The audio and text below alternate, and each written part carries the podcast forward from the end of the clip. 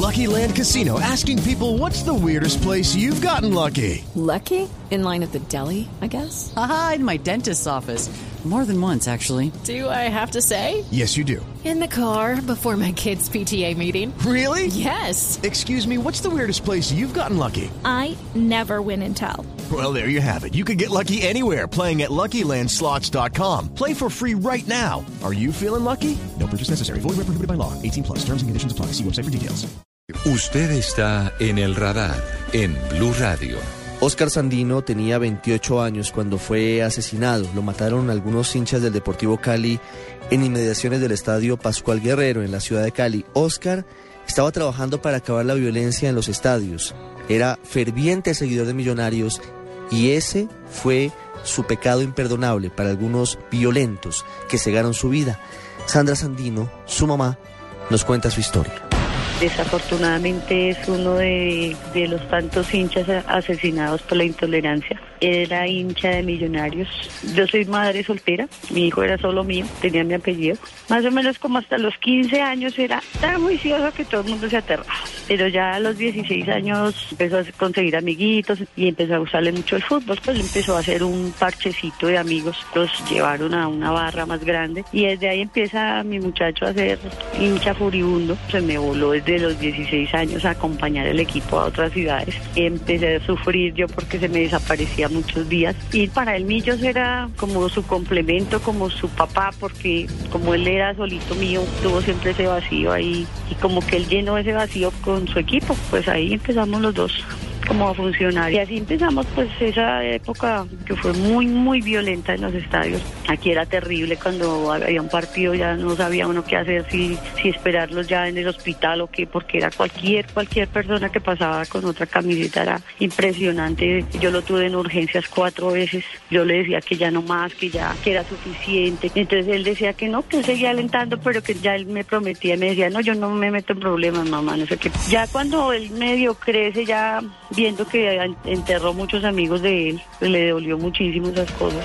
Empieza él como a buscar una salida diferente, entonces empieza a hablar con gente y empiezan a trabajar todos con las fundaciones, les da un camino diferente, empiezan a recorrer colegios, a contarles a los muchachos que la violencia no es el camino, que la violencia que ellos sufrieron, ellos no querían que los muchachos de ahora la, siguieran viviendo. Y así empezó el camino de él, con el barrismo social. Ya él iba a entrar a la universidad, quería estudiar ciencias políticas, porque dijo, esto me gusta, mamá, me gusta hacer algo, me gusta coger un proyecto y ejecutarlo. Y entonces, pues, él venía formando un camino para la paz. Yo me siento, me, me cojo la cabeza y pienso, ¿cómo es posible que por una camiseta sean capaces de, de matar a una persona?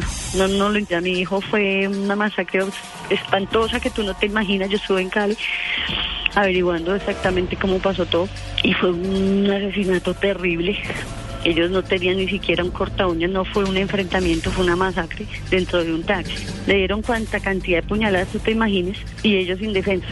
La policía no hizo nada, no los ayudó. Estos de Cali estaban en disturbios desde las 11 de la mañana. Lo que pasó con mi hijo fue a las 4 y media de la tarde. Tengo videos donde está la policía, los dispersa, pero no los revisa, no los lleva a una OPJ o como hay, no sé allá cómo se llamará, los, los hombres armados drogados, borrachos, y ellos los dispersan y vuelven y se van. A un minuto de haberse ido la policía, el señor taxista los deja en medio de 30 y 40 hinchas de Cali, desarmados dentro de un taxi. Antes no se murieron los cinco muchachos que iban ahí. No se murieron porque mi hijo dio su vida por ellos. Él seguía luchando, la primer puñalada fue mortal, pero él siguió luchando con sus piernas, con sus brazos, sus muchachos se pudieron salir como pudieron por las otras puertas, entonces eso fue terrible.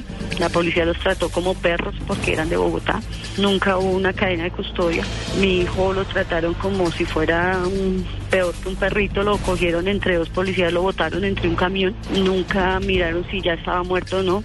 Lo llevaron al hospital, él llegó muerto al hospital. A los muchachos que recogieron en el camino, que fueron dos, el otro muchacho que casi muere, lo lo llevaban con sus tripitas por fuera dentro del camión.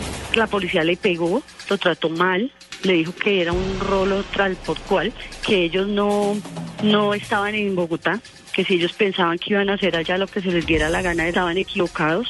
Y a los cinco minutos suben a mi hijo con un trapo. La policía nunca llamó una ambulancia y así fue.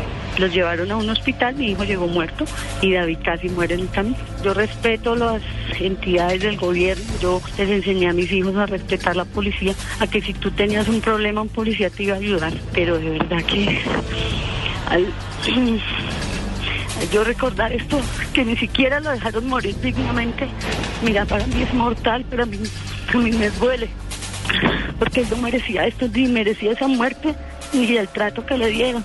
El señor alcalde de Cali dice, eso no fue en el estadio, entonces, ¿por qué voy a cancelar el partido? Fue a cuadra y media. Si él no sabe cómo se maneja un cordón de seguridad de un estadio, tiene que averiguarse porque un cordón de seguridad tiene que cubrir por lo menos 5 o 10 cuadras por todos los lados del estadio. Y nunca hubo tal cordón de seguridad. Yo trato de, de entender, pero se agarraron, pero en igual de condiciones, ¿sí me entiendes? Un enfrentamiento es un enfrentamiento, ellos se daban puños, pero en igual de condiciones, pero eso fue una masacre, eso no tiene otra palabra. Y pues, no sé, yo trato de que los muchachos respeten la autoridad, pero yo no sé la policía qué ven estos muchachos, estos muchachos son seres humanos y es que les dan duro. Yo no sé dónde, dónde está la humanidad de la Policía Nacional.